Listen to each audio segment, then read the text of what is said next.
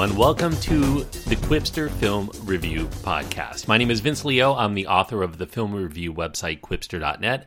I invite you to check out over 4,000 of my written reviews there anytime. Qwipster.net is where to go. Q W I P S T E R. Net. I also want to remind you, if you haven't done so already, check out the 80s movie podcast that I do. It's called Around the World in 80s Movies, currently covering the Nightmare on Elm Street series. If you're interested in that, I do encourage you to check that out at atwmovies.com. You'll find out more details. Today, we're going to be looking at the latest superhero film that's out in theaters. It's kind of a superhero movie. Maybe it's a supervillain movie or an anti hero movie. I don't know, whatever you want to call it. It is based on a character that you would find in the pages of Spider Man, usually, but this one doesn't have Spider Man in it and doesn't even refer to Spider Man at all. It is called Venom. It is a film that is starring Tom Hardy. Michelle Williams is also in it, Riz Ahmed, Jenny Slate, Reid Scott, Scott Haze, and a few others. The director is Ruben Fleischer, and the screenplay is credited to Jeff Pinkner, Scott Rosenberg, and Kelly Marcel. Now, this one is set in San Francisco, not New York, like you would find usually with Spider Man. We're following the exploits of this very scrappy and unscrupulous investigative reporter of some sort of notoriety, a man named Eddie Brock. He's played here with a lot of manic aggressiveness from Tom Hardy.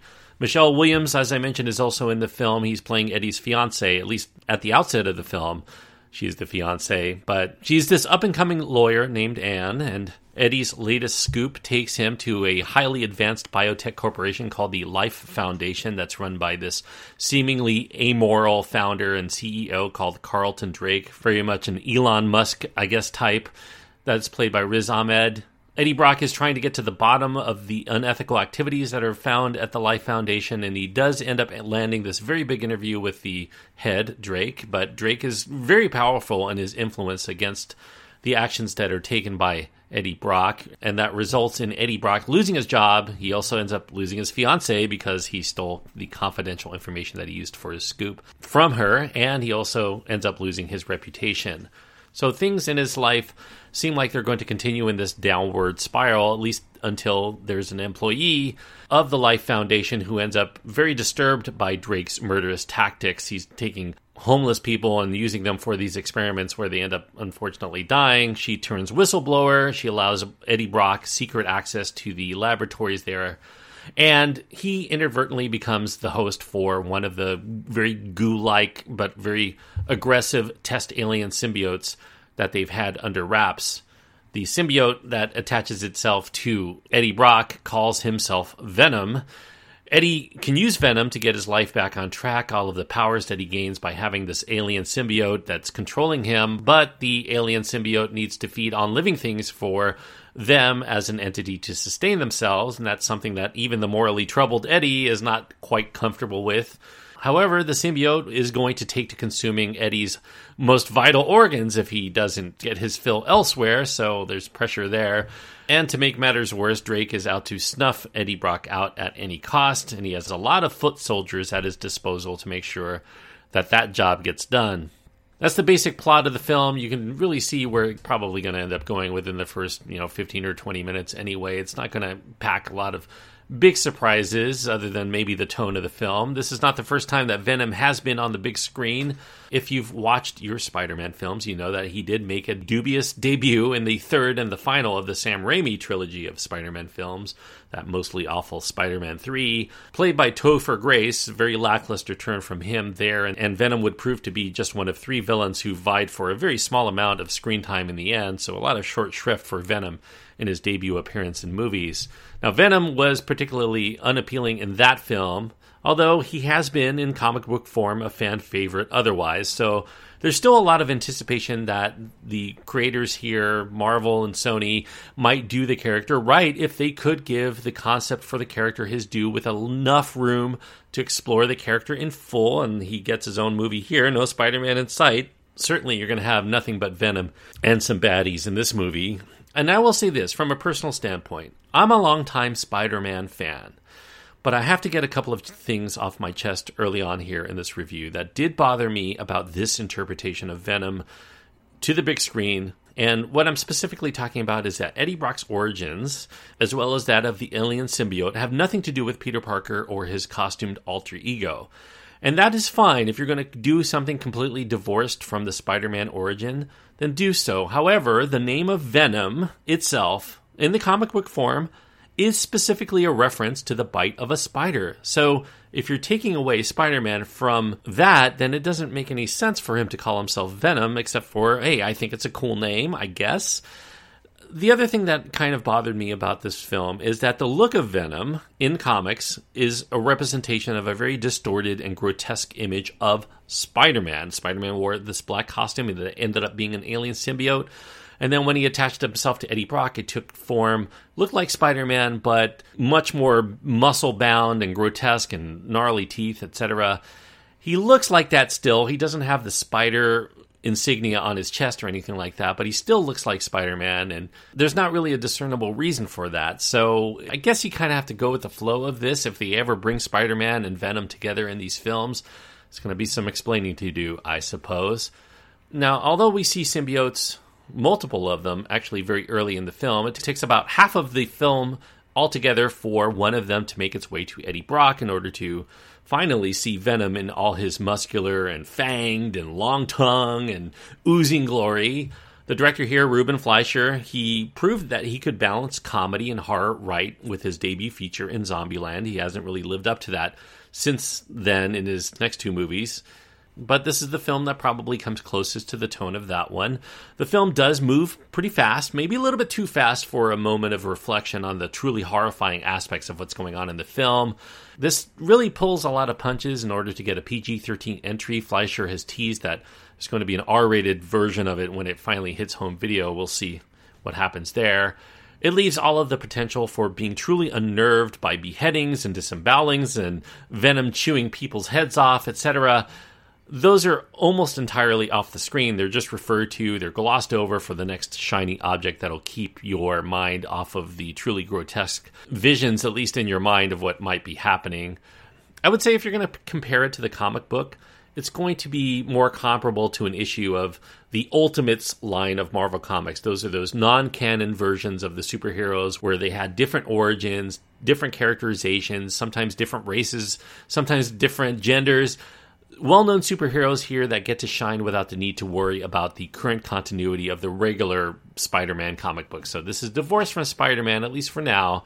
You just have to assume that Venom exists in his own little pocket universe. The screenplay is credited to Jeff Pinkner. Pinkner was the co writer of in film form, The Amazing Spider Man 2, that was the end of the Andrew Garfield Spider Mans. He also produced television shows like Alias and Fringe, that kind of made him famous there too. Scott Rosenberg is another screenwriter here. He did rewrites with Pinkner on a previous film, Jumanji Welcome to the Jungle. And not associated with those two is Kelly Marcel, who adapted the first of the Fifty Shades of Grey films to the big screen. Not really a big pedigree for great screenwriting here, I'm sorry to say. The film does play for a jocular tone, despite some horrific leanings in the storyline. It gets to the point where the Brock and Venom entity play more as a cute buddy movie mashup than anything that's truly scary. All of the actors here seem to be playing their roles as if these astonishingly novel concepts that are introduced, whether they're encountering alien life for the first time or in seeing people that are being impaled by Venom's tentacle like outshoots, they don't have any trace of the kind of terror or the amazement or the mind blowing awe on their face that surely would completely upend the town of San Francisco and maybe the world as a whole. Once you actually see those monstrosities spill out to the bustling streets, they kind of take it all in stride, which really kind of takes you out of this film to take it not seriously at all. Now, I like the lead actors of this film. However, I strongly dislike the roles that they're portraying here. Tom Hardy plays this very quippy and perpetual loser that comes across like a very beefy version of a typical Charlie Day type character. The growling voice of Venom, which is also voiced by Hardy, seems to leave more of a lasting impression than anything Eddie Brock ever does or says. And even though Hardy gives his part as Brock his all, scant though it may be, it just doesn't register as highly as you would expect If you're a Hardy fan, though, you'll probably still enjoy seeing him kind of go full bore into this quirky character. Michelle Williams is in the film, so that really promises to bolster the acting department. She's a very talented actor. However, she gets a part that nearly any actress with even a tenth of her talent could have played just as well as her. There's nothing there for that character to really do or say for the most part. And the look of her, she's wearing this blonde wig, and she seems more like a second tier Pepper Potts than anything that gives her much spark on her own to distinguish her from Potts. Riz Ahmed, although he is a charismatic presence usually in films, he's not particularly engaging or as weighty as this heavy of the film. I really didn't find him that fascinating or interesting to follow whenever he was on the screen.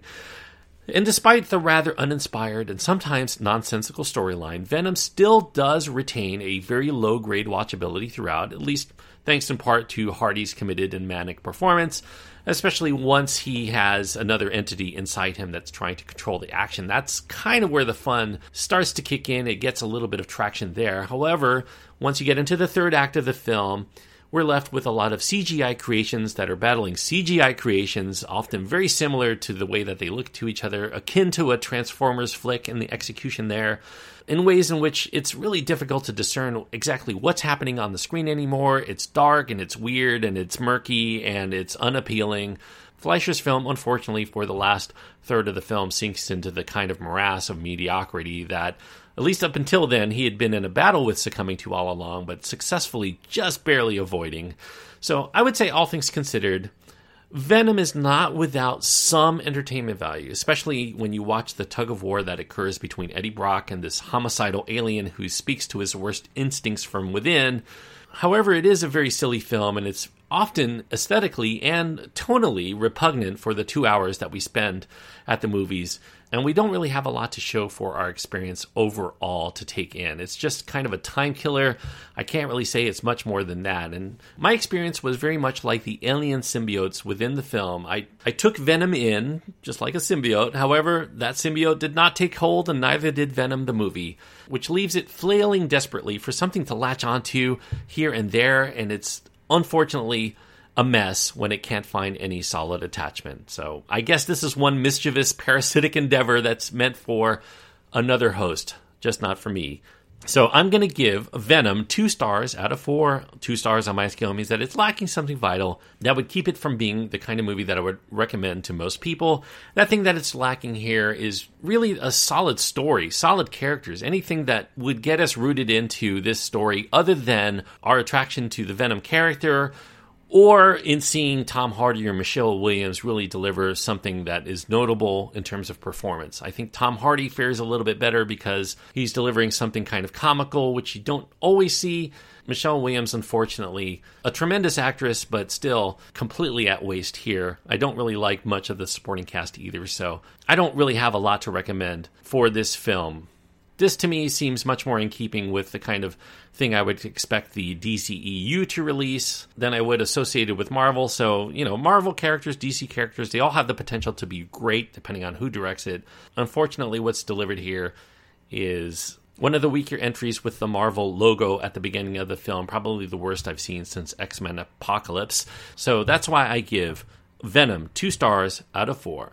Thanks everyone for listening. I hope that you enjoyed the review. If you did, I do encourage you to click the subscribe button and you'll continue to get all of my reviews as they come out. If you want to write to me and tell me what you think of this film, you can do so by going to my website. You can leave a comment after my written review of this, or you can look for the social media links and my email address at my website. Go to qwipster.net for all the details, qwipster.net.